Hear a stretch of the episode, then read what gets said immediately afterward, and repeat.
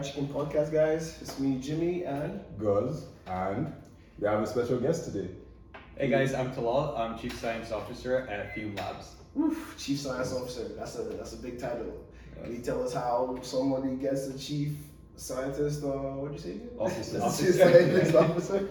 Um, yeah, so really, I think a big part of it was I got lucky that I jumped into the cannabis industry very early on. Pretty early. Uh, so I got in in 2016 on the LP side. I started Mm. working with Mettrum. Um, I really didn't think I would be doing what I'm doing today. I started working on the finance side. Mhm. Um, but they were one of the first to start extracting cannabis oils. And the cool thing about what they did is um, they were the first to use CO2 to extract the oil as well. And I, I don't know if you remember, but the first extracts that were available on the market were those little balls, the Yeah. tinctures, you know, Yeah, in yeah, MCT oil. So that was one of the first products I worked on, and um, back then it was pretty much all a growing game. And I'm not really, I'm not a farmer. I've never really had an advantage growing. I don't have a green thumb. I wish I did. Um, but I realized that the cultivation side of the industry was not really for me. I had a degree in chemistry, and I actually grew up around the pharmaceutical industry. So that's So- your background. Exactly, manufacturing, large scale manufacturing um, for chemicals is really what I understand. So I realized, okay, there's stuff in this cannabis that we should be extracting out. Smoking a joint's amazing, but if we're talking about a medical product, we should be able to measure the different compounds that are in, in the plant and be- precisely and stuff. exactly and make it more precise so that the, the results are more predictable for the patient. Yeah, I remember you said you didn't uh, see yourself getting into this because you were on the financial side. So like, let's just dial it back. Let's start from the beginning. Like, All right. what was your childhood like? How did you? What was weed to you growing up? Not just even cannabis, just you as a kid. Bro. How was? All right, so um, there was no weed around when I was growing up. Okay. Um, Okay. I was born in Tennessee, and very quickly after that, my parents moved to Switzerland. Uh, Mm. my dad worked in big pharma for Roche at the time, um, and that's why we moved there to their where their headquarters are in Basel, Switzerland. Um, we were there for a few years, and um, after that, we moved to Jordan, which is where I went to uh, early school and high school. Um, I lived there until I was 17. I was a very, very energetic kid, actually. Um, I was an ADHD kid, you know, so I was always bouncing off the walls. I would climb off of anything I could see. Um, I just had a, like, there's, honestly, I have two passions in life. One is cannabis and the other one's climbing. And you still been, now? I still climb now. I actually took a bit of a break from climbing for a few years when I first got into cannabis. Mm. Um, because honestly, uh, cannabis was more than a full time job in the Yeah. early days. It was um, it was one of those things where you get up at six a.m., you start work by seven, and you don't go to bed till ten, and you do that six, seven days a week. Just because everything was moving so quickly, you didn't want You you, didn't want to to- miss out, right? exactly. Yeah. Sheesh.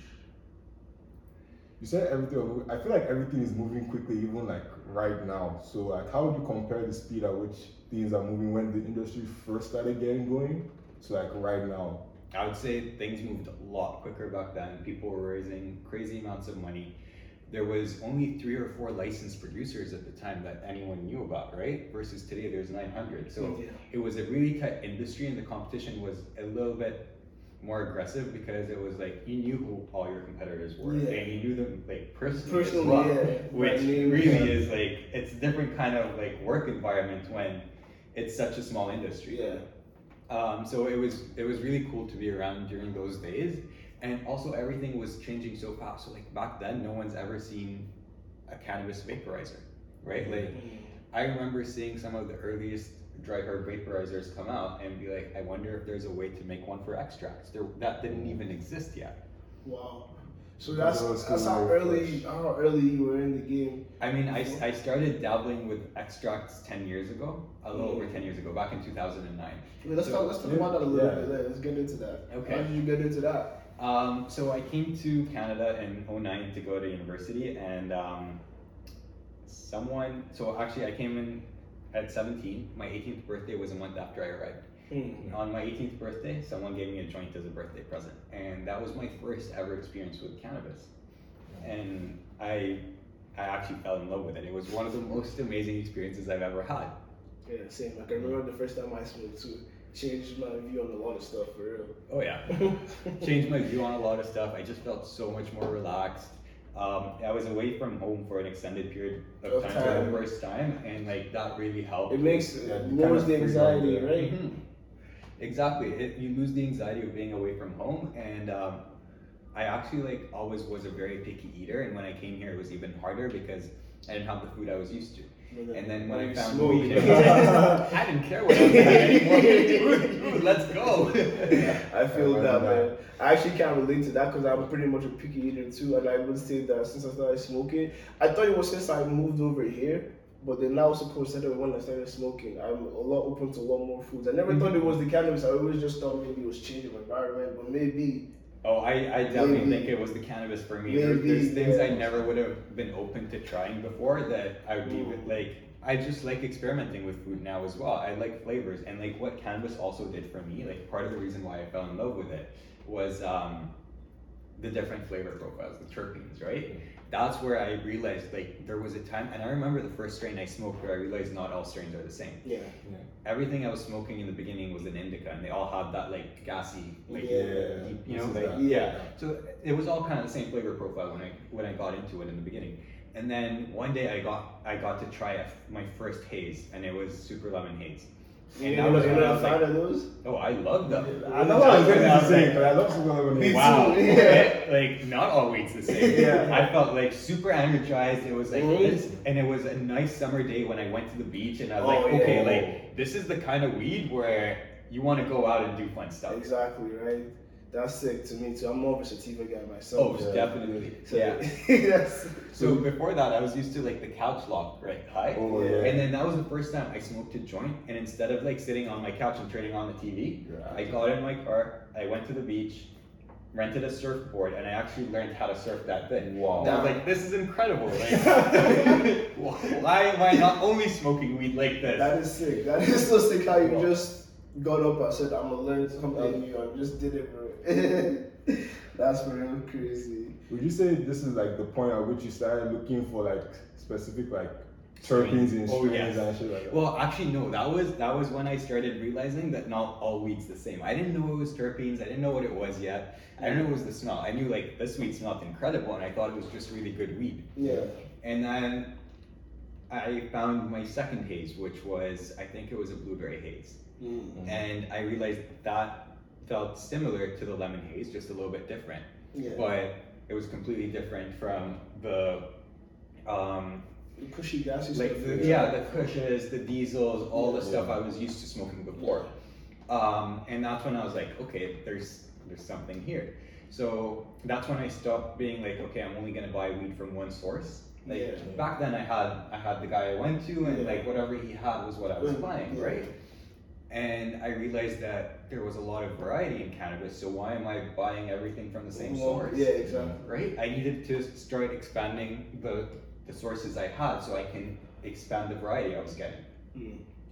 And then I went on a trip to Montreal and I was like, okay, I wonder if it's going to be different here. And I started buying from different people over there and I realized the availability, like, what was available in, in Montreal was very different from what was available in Nova. Scotia. Mm. And then I was like, okay, maybe I should just start everywhere I go in Canada. I should start trying different cannabis. And then I got eventually worked my way all the way to BC, and I was like, wow, like these guys on the island, those guys can grow. BC shit. So, I keep I'll- hearing yeah. how good BC shit is. Like real, like BC shit. I don't think I've ever the tried craft it. stuff, like it's you got the large growers who like okay, they benefit from the climate a little bit, but at the end of the day, it's like the guys on Vancouver Island and Kelowna who have the right kind of climate, that dry western climate. Mm. and then also they have generations of knowledge out there they have people who have been growing like their grandparents have been growing and their parents have been growing that's so much knowledge that's passed down from generation to generation and it's crazy that some of the lps think like they can produce that same quality, Quality. in en masse. Or they haven't Exactly. even they haven't even been in the game as long as some people have maybe like pharmaceutical or like uh, maybe a like, lot of cpg right like Yeah. a lot of those guys come from like companies that were selling alcohol before or Yeah. selling like other consumer packaged goods but the thing is like the problem with that is they don't have the appreciation for the product right exactly. You're talking about something like wine here. I mean, yeah, you still have CPG people in the wine game and they sell a lot of box wine, and that's probably where all of the bulk volume is. Yeah. But the good stuff comes from the small craft producers. Yeah. It'll always be that. way. Always, yeah. because they have The level of care you can yeah. put into like a single plant as a person versus a machine that is doing it, doing the same thing for every plant. Exactly. Like I've I've seen people that spend eight hours a day with twenty plants versus LPs that have one person for like three, four hundred plants, right? Like I think a big part of quality, I always say, comes from plant to people ratio. mm, The more people you have per number of plants, yeah. the better your quality is going to be because they can pay so much more attention to that individual plant. They'll defoliate it right. They'll catch a pest on it right away. They'll see any nutrient deficiencies right away if it's the right person, right? And that's something I think that we haven't really seen on the legal side yet. It hasn't developed to where the customer is demanding that level of quality from the producers. Mhm. We're like as consumers right now, we're we're okay with getting cheap okay wheat, Yeah. right? yeah.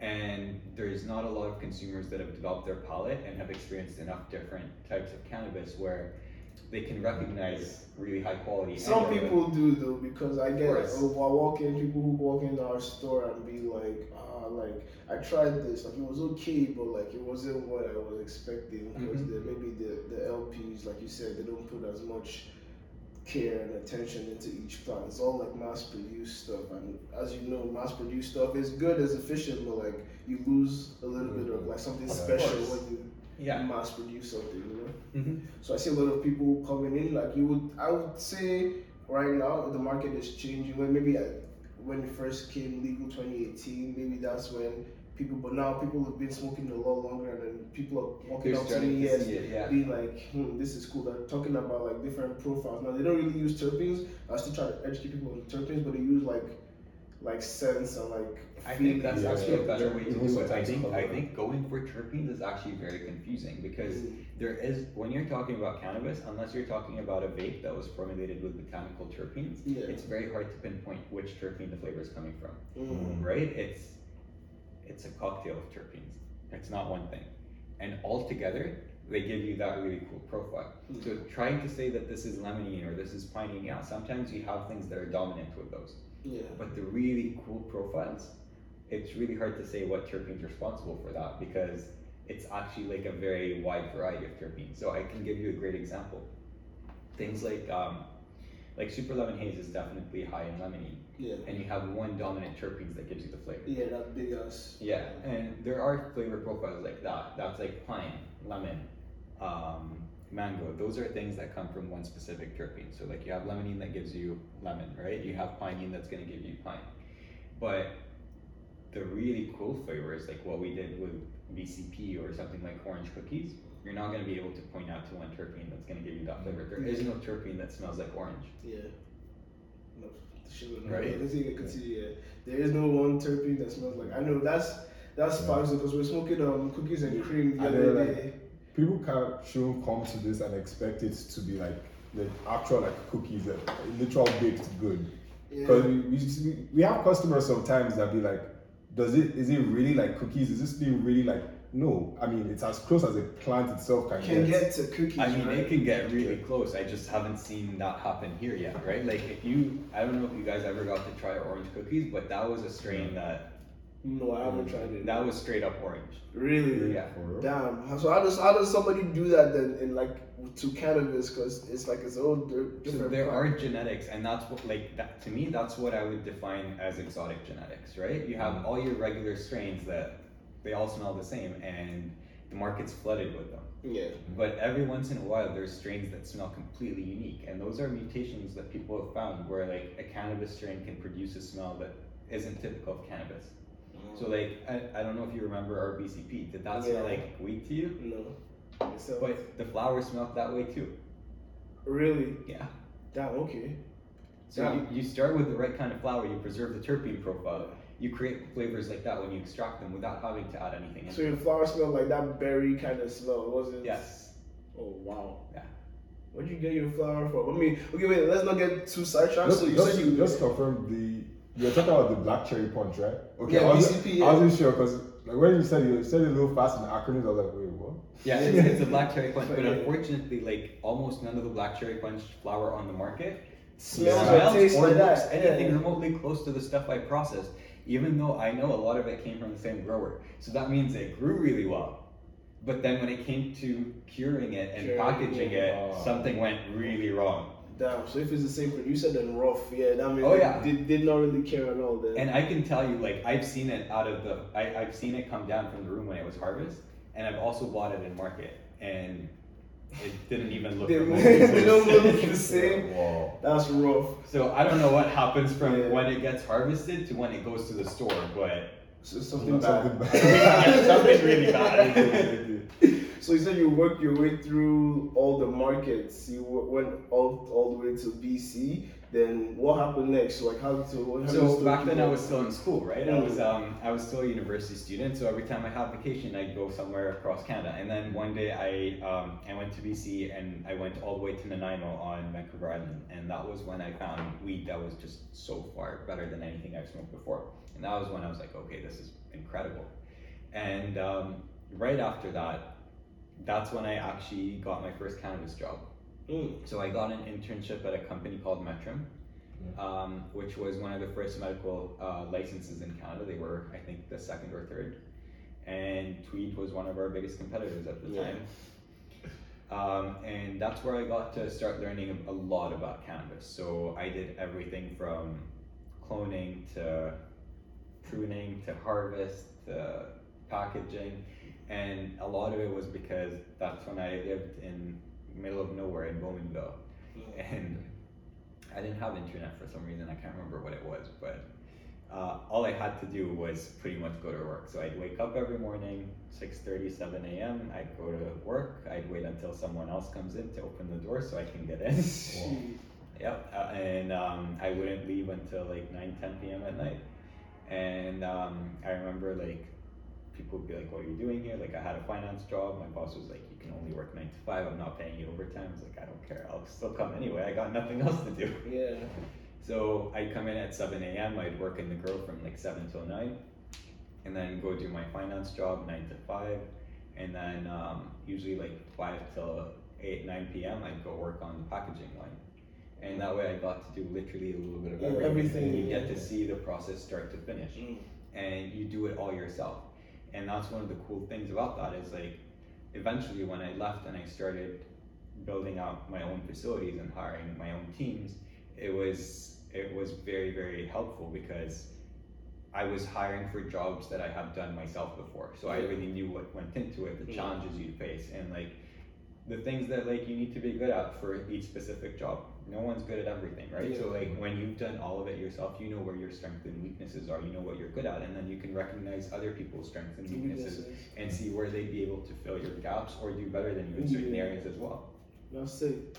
That's actually so cool. I want to know, like, what goes into that kind of process. Like, how did you even find the metro, the Mettrum job? Were you just looking for cannabis jobs all over? So I actually was not looking for a cannabis job at all. I was looking for a, um, I just needed to do an internship for a certain amount of months to get my MBA because I didn't have enough work experience. Mm. and um, I needed something in healthcare because before that I had worked in pharma. And I was like, okay, this it was called Mettrum Health Corp. I was like, this looks right down my alley. I'm gonna go for it. I didn't even think about what they did.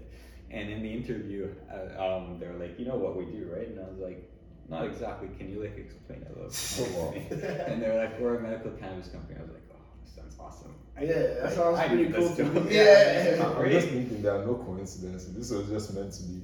Yeah, one of those things that just happens, right? So, like, getting a job in the industry then versus now, what do you think? Easier, harder? Definitely a lot harder now. Mm. Um, back then, no one wanted to touch it. It was like, oh, like you're gonna go into something that's like borderline illegal. Like it was very frowned upon. The stigma was still there. It's like it's still there today, but it was way worse back then, right? And like I had three degrees by then, and I had spent seven years in school to get three degrees. And when I told my parents that I was gonna go into cannabis, they were like, "Are you crazy? Like." We sent you to school for seven years so you could become a drug dealer. What are you doing with your life? And I was like, I really think there's something here. I think this is gonna be an incredible industry.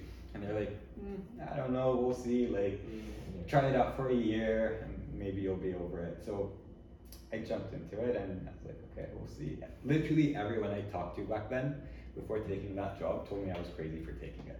Well, look, look at you like now. not a single person was like, no, go for it, man. This is gonna be great. Yeah, I didn't hear that from anyone, but for some reason, I just knew it was what I had to do. that's good, man. I guess at that time too, like you said, the stigma was much worse. So like, it's like I don't think anybody's gonna willingly tell you to go into drugs, bro. Like, Exactly. I, like what they perceive to be like an illegal substance. Nobody's gonna be like, yeah, for sure, you should totally get a job. And like, it's like somebody walks up to me now, like, I want to start selling heroin. What do you think? I'm not gonna tell them like, oh, yo, that's a good, that's a good job. Like, yeah, keep doing what you're gonna do Yeah, exactly. because of the way I'm not. I think heroin is bad, but like I, I don't even know if there's any benefits to that. Just because of the way like all the information I received and the way I was socialized and stuff, like those drugs are bad. Mm-hmm. Yeah, like, exactly. it's- It's a heavy- But for me, it was okay. So like, I had a very different experience for weed, which all like really helped as well. So like, when I came in and I smoked my first joint, to be honest, I, I always struggled with school growing up. Mhm. But after I started smoking weed, school actually became very easy. Mm. Um, so I realized like for a lot of people that doesn't work. Smoking weed's not a good thing. It doesn't make them more productive. But for me, my GPA like increased significantly after I started smoking weed. I went from actually academic probation to being on the dean's list. Damn. Oh, Yeah. And um, by the time I graduated, I had great GPA. I had a degree in chemistry, a degree in economics, a minor in biochemistry, and an MBA. And that's why it was kind of like crazy that I was going into cannabis when I was like graduating with great grades. I had three really good degrees. Um, felt like I could do a lot of other things. Like finance seemed to be like what most people were pushing me towards, but I was like, I think I want to do something more different Yeah. and we just felt like it made sense at the time. It, makes it's making a lot of sense now for real. Definitely now, yeah. So how did you how did you get with Fume now? Because I know like that's like where you're working now and like yeah, yeah, gifted us these nice Fume Fume batteries and pods. Yeah, we'll show you guys later. Do like a B-roll with that later. But like yeah, how did you get in with Fume? Uh, so Humble and Fume was originally an accessories company. So they sold pipes, bongs, like grinders, all that stuff.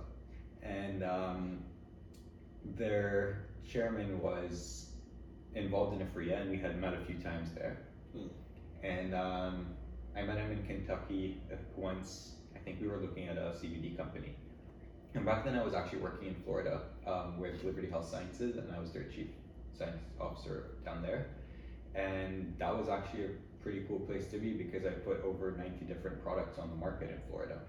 Um, some of them are up here today. I actually tested them down there first, like Solei and Riff. I Mm. the formulations for those products down in Florida. We launched them for a year to test them out in market, and then um, started doing them in Aphria here.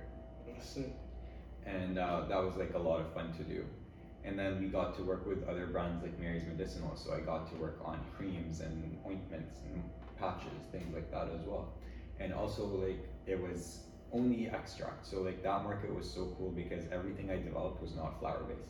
You couldn't sell flower in that market, no smokables. It wasn't. Oh, in Florida, it, it was still. See. The only thing you can smoke was a vape.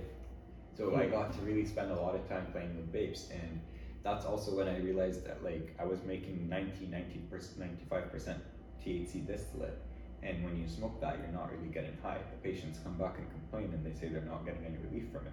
Mm. But then when you create like a 70, 75% full spectrum oil, the patients really get all the medical benefits that they're looking for. Yeah, the full spectrums, the rosins, the things that still have a little bit of like that The plant plant. flavor. Exactly. So that's that's sick. So you, you Humble and Fume more. Were they based out of the U.S. Or Uh, they were based out of Canada, so Okay, I so was it's still always based Florida out at of that Canada. time. Okay, cool. Exactly. so they poached you kind of. Um, I no, I left. I left Liberty first.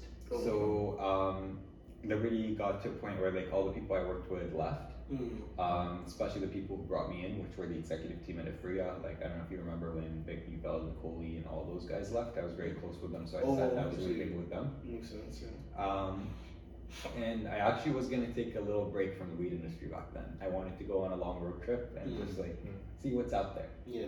Um, and because, like I was saying before, it was more than a full time job. It was like your whole life is dedicated to it.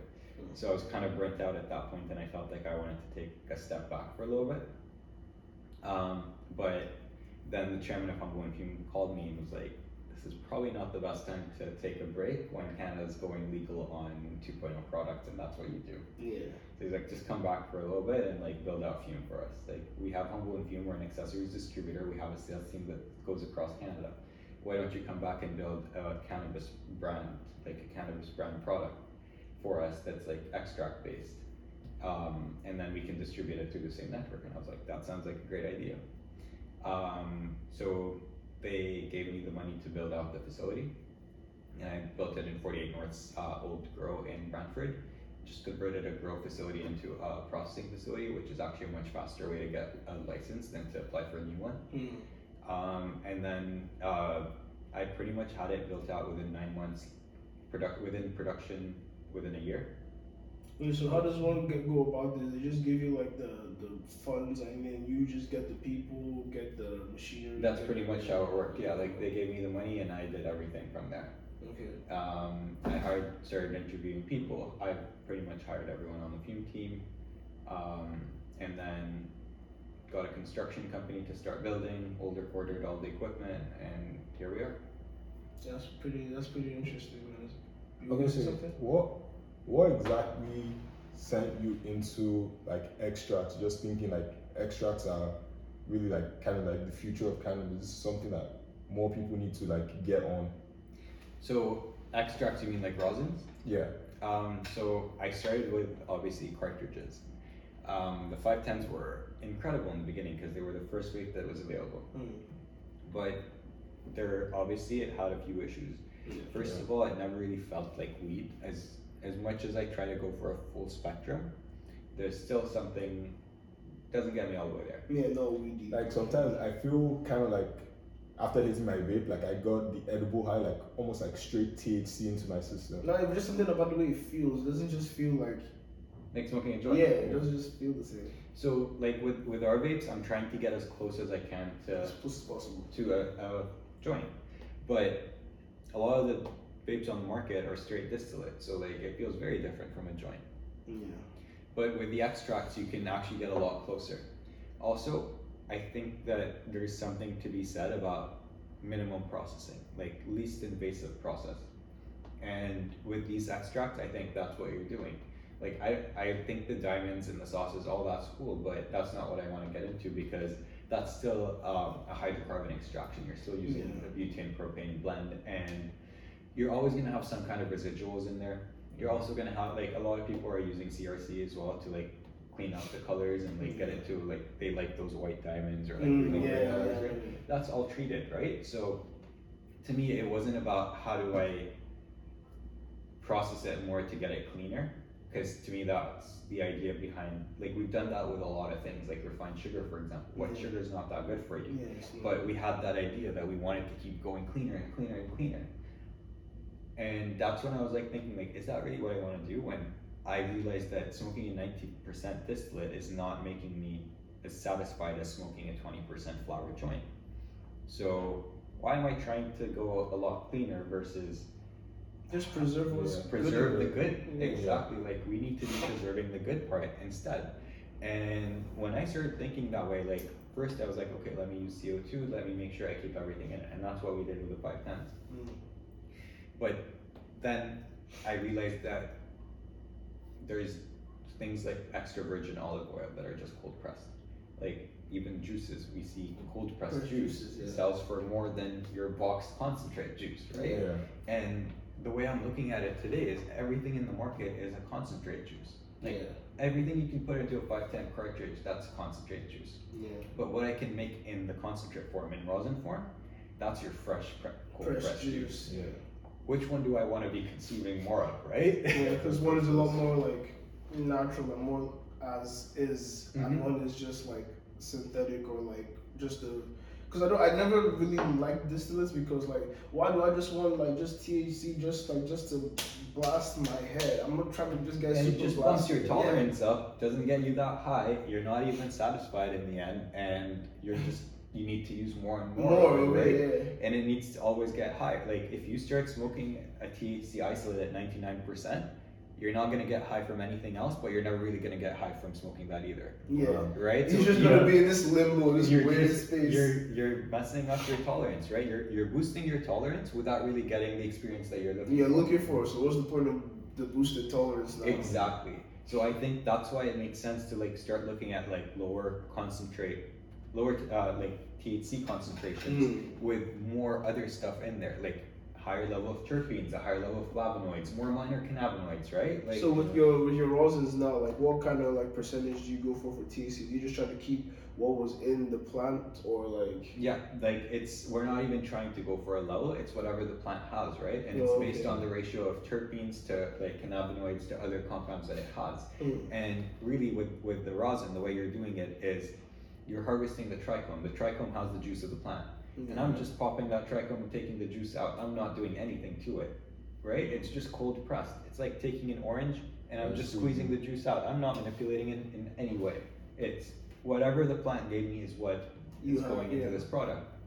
Versus like with a lot of the vapes, what we're doing is you're squeezing the orange, you're taking the concentrate out, you're adding whatever you need to preserve it, you're taking out the things that go bad, and then you're putting it into a box, and that box, like, just think about it this way. A box of orange juice can sit on the shelf for three years without going bad. Yeah. Fresh Without orange juice. Would never, never, and never. yeah. And think about, like, that's kind of the same thing when you're talking about vapes versus concentrates. Fair. So with that analogy you said now, do you um check? Do you only get the best oranges? Like, how do you ensure that you like? Only the best, yes. So how do you ensure? Do you get the Right. same s- product from? You get the same product from the same suppliers as the other like competitors and stuff who do the distillates and who do like the Also, flower. also slash like what do you look for specifically in the flower? Because I remember how you said like ter- like one thing can have a very overpowering terpene, and there are other things like that, but they don't taste the same. Like what do you look for if you're not looking for terpenes only? So I'm not looking for one specific terpene first of all. I'm looking for I'm looking for a flower that has a profile where you can't tell me this comes from one specific terpene. Mm. It comes from a combination of So, so many Yeah. things that you can, but it's just so something unique, and you just can't really like. Okay, I see. hmm I see. So you That's the you first tour the, the, the facilities. I'm, I'm assuming you tour the facilities where they're growing. hmm You get a little bit of samples. You and you only pick the cream of the crop. Exactly. Well, we have two different lines, right? So in our in our vapes, in our cartridges, that's a, a, a lot more forgiving in terms Mm, of like what I can put into it, right? Because there is refining processes. There's like it's more of like there's a lot more processing that goes into it, right? So I can pick and choose what I want to put in and take out.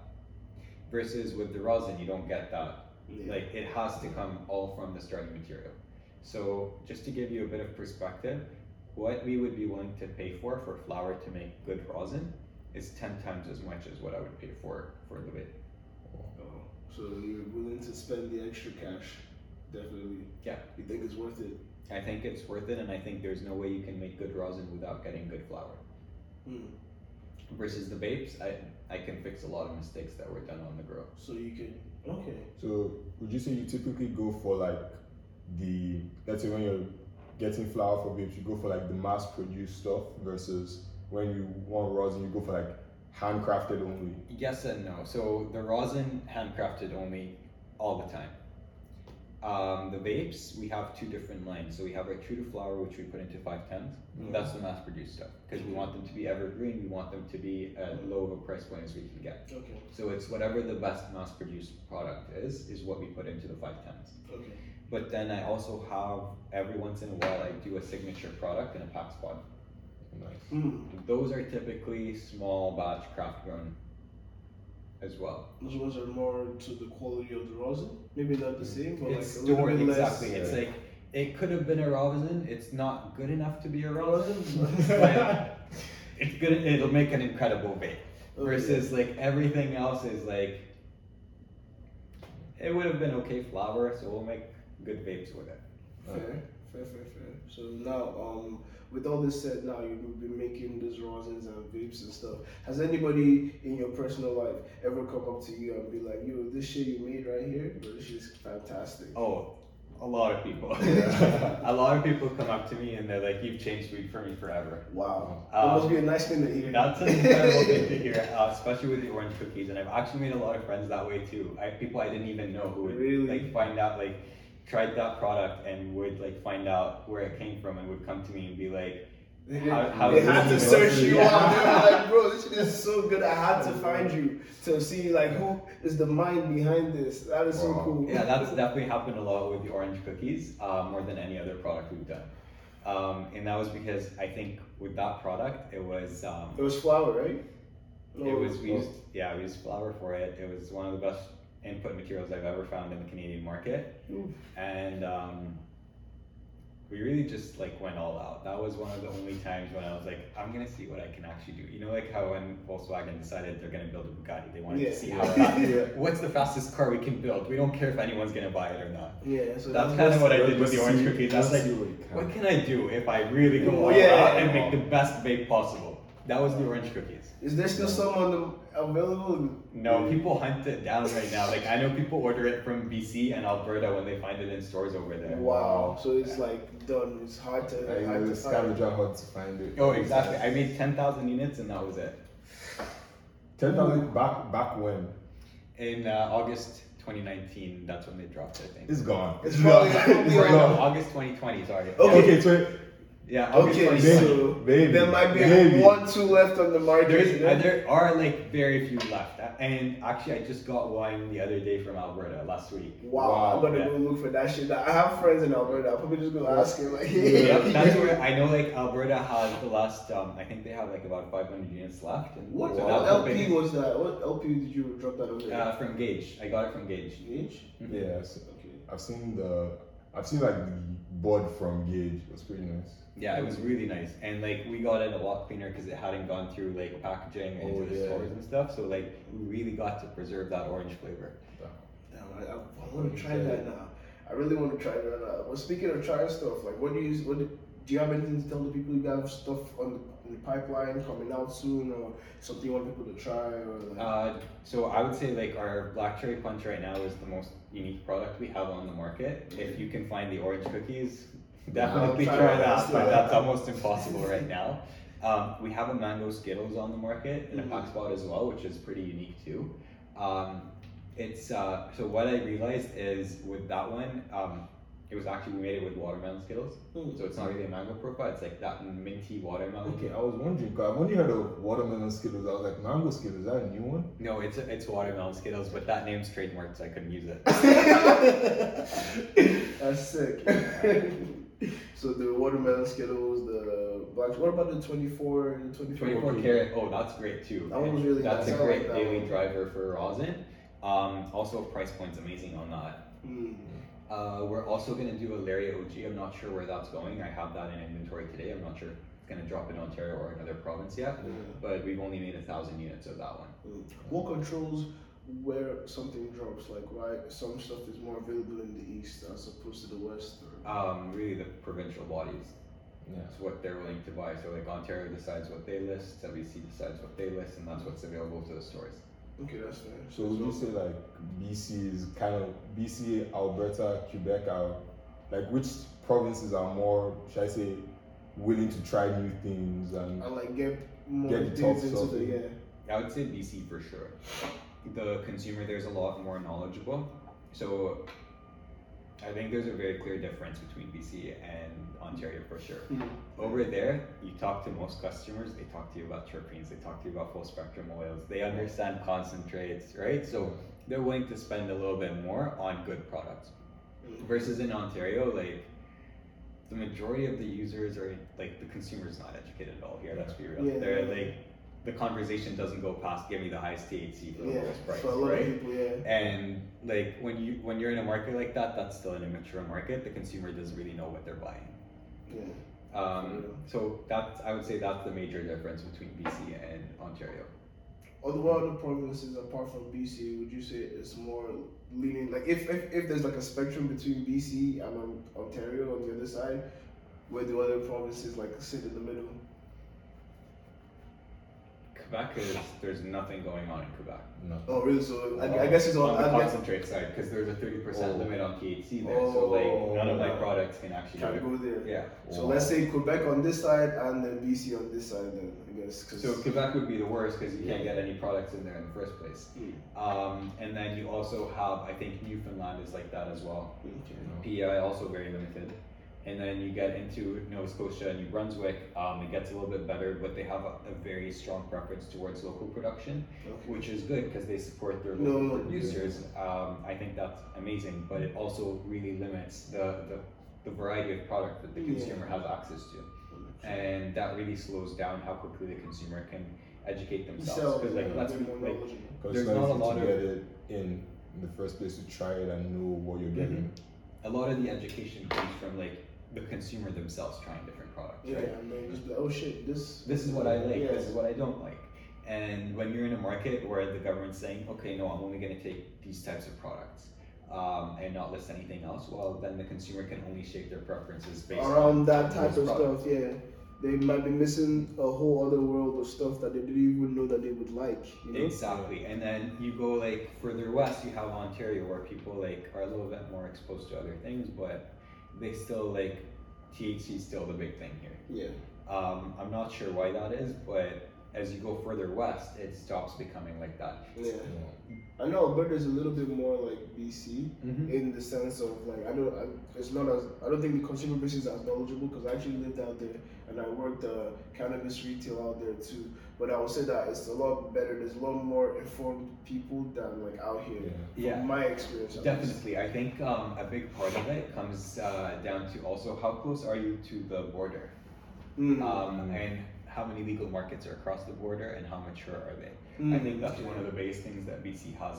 Not only did it have a very old, mature market itself, When they're but just down the who are their neighbors? Yeah, It's it's Cali. yeah. Oregon, Yeah. it's If Washington, your neighbors are it's smoking it up. All Yeah. your neighbors are smoking, and all your neighbors have the best weed, right? Like the West Coast, you can't touch the quality that they grow out there. And because of that, like things do move across the border, right? Like even though it's not legal yet, like people go down south and try all the products down there and then come Mhm. back up. And that also helps to like educate the, tho- those consumers a lot more. They develop a much more complex palate. They start appreciate like appreciating the different products that can be made. Yeah. Versus here, it's like you can't even access it Yeah. to be able to access it, where are you gonna go? Also, it's been an interesting time where the last two years we've been in this COVID environment where people don't really travel much, right? So, like, I think Ontario would have developed a lot faster if we haven't been shut down and travel was a lot more open because you would have Yeah. had people flying out to LA, like, trying To to try other things and yeah. And I think that's really hurt the development of the industry here. How long do you think COVID has set, set it back? Or I do you would think it say, set it like- back a lot? I would say, like, when I came up here, I always used to say Canada was a year or two behind the US market on the West Coast. Hmm. I would say now it's probably like three to four years behind. But I think we'll catch up very quickly as soon as people start moving again. Moving 'cause again, the- right? The products, like the product quality is what it is down there. The variety is there. You just need the people to go down there to see that, hey, this is possible too. And then when they come back up here, they're gonna start demanding that same quality. Type shit, yeah, exactly. Okay, um. Good? Excuse me, yeah, yeah. I was just joking for a second. Well, yeah, I have asked all the questions I wanted to ask. Do you have anything else you wanted to ask him? I had like two more. I was gonna say this just real quick for the people that like are still getting like still new into concentrates, people that are just getting their feet wet. Besides like going out to experience all the things, like how do you like convince them that so weed is good, your joints are good, but have you tried this? Because my first time doing that, like I was a little scared. I was, I was like, am I gonna be like how how long am I gonna stay high for? But after trying I was like, okay, this this is nice. I might, I'll probably do it again. Yeah. Fair. So I guess yeah. How do you, how do you get people to try something that is like 50, 60, 70, 80 percent THC? So I would say first of all, it's it's just about the amount you consume. So like with the rosin, it's really cool because it has all the things that you want from the plant without the things that you don't want. The things that you're taking out, it's the plant fiber, it's the plant sugars, it's the fats, it's the waxes. Those are things that don't really have any kind of activity, but they burn and produce byproducts that are gonna sit in your lungs. Yeah. So why do you want all that Yeah. stuff to sit in your lungs when you don't really need it to be there? Yeah. Fair. Right? Valid, very valid. I think that's like the first thing is like the first part of the argument is really a health argument. It's this stuff is better for you because it's not you're putting a lot less into your lungs than what you need to be putting in. And a great way to like imagine what happens is grab a bong and grab a dab rig. Do three dabs, do three bong hits. What does a bong look like? What does your dab rig look like, right? That's- That's what your lungs are gonna look like after Yeah. a while, right? Yeah. So which one would you rather be doing? Like, that's a very valid argument. that's that's made me simple way to rethink my whole thing. I'm just like, don't, want to smoke joints anymore? I Bro, wanna- uh, I've used my bong like four times and I don't want to look at it sometimes. Yeah, we have a bong here, but we don't really. We, we literally just smoke joints. We have a bong here, but we don't even really use it. It's more for guests. So when guests mm-hmm. come over, like, oh hey, you you to take a dab and a bong? But I mean, joints are kind of the same. Like you're you're burning the paper. It- it- it really is. You At don't least- actually see it, but it is the same. Versus the with bongs are a little bit better too because there's like a water at least that catches some shit. Like joints is just going. So like I love joints. Like I think joints are amazing, but if I'm trying to preserve my lungs, I'm probably gonna have a little bit more and still smoke like one or two joints a day versus smoke like eight nine joints a day. that's fair. Right? Like it depends on how much you smoke. And me personally, I smoke between three to five joints a day on average. And if I'm gonna be smoking that much, I'd rather replace like most of my joints with dabs and do three or four dabs throughout the day and then have one joint at night. Yeah, just Yeah, to makes end your day. That's a smart plan. You're a smart man. Very smart. So um, I don't remember. I don't know if you remember this, but on the during because we met him, we met Talaal at like uh, what my um companies like 'cause we had an event where like, they came to to educate us on like concentrates and stuff like that. But I don't know if you remember, but somebody called you the This Tony Stark of cannabis. Yeah, and then somebody else called you uh, the the Walter White of, of cannabis. Do you feel like Tony Stark or Walter White? I wish, man. um, honestly, like maybe a little bit. Uh, it feels weird, like looking back at the last five, six years, even the last ten years of my life. When I say the story out loud, it, Sounds crazy. it sounds crazy, yeah. So like that's that's what I'm trying to get to. To be honest, like maybe not like Tony Stark or Walter White, but like whatever route I take, I want like my story to be crazy as well. I think that's all we all strive for. hmm So on that note, like somebody who's trying to get into the cannabis industry, like in whatever, maybe they want to start growing, they want to start extractions, they want to start whatever they're trying to do. in. What advice would you have for somebody? I think first of all, if you're passionate about it, that's the first step. Like passion goes a long way. Um, you're like you're not you don't choose what you're passionate about. It just happens, right? And when you find a career where you can work on something that you're passionate about, it doesn't feel like work anymore. And when it doesn't feel like work anymore, you can put in a lot of hours without burning out. Yeah. And I think that's huge Yeah. and you just never get bored you never want to stop right so it just comes like i think success comes easier when you have passion because it's a lot easier to put in the work and to be committed and dedicate yourself to it. Yeah. um, also i think you need to be very curious. You need to be open to everything. Like a lot of the things that we went with like a lot of the methods we use the technologies we use today people thought would never actually be commercially viable. But a lot of people were persistent and they kept going after them. And eventually they made it happen. And i think the other thing is also like be willing to try everything. Like not only in terms of like consuming the product but like like what you guys are doing. Grow your own plant extract it on your own like try different things make your own edibles. Doing all that stuff you never know what you're going to learn and you never know when that is going to become valuable. Like i can tell you i was making lollipops with cannabis 10 years ago. I didn't even know there was going to be a cannabis industry 10 years ago but making Yeah. making edibles like lollipops i learned a lot of skills that i use today. Yeah, that's amazing, man. Oh, it was nice interviewing you, bro. Thank Your you. story is pretty interesting. I would call you a Walter White of cannabis. Like the amount of work you put in, like the fact that you formulate your own shit. That's Thank you. that's pretty cool to me. Just building building factories from the ground up. That is one of the things that like blows my mind. Like when they call, like hearing, okay, they called me in to come build a whole factory for them, like Yeah. start production. You know what is what one thing I've always wanted to do, even as a kid, this was more with dogs before.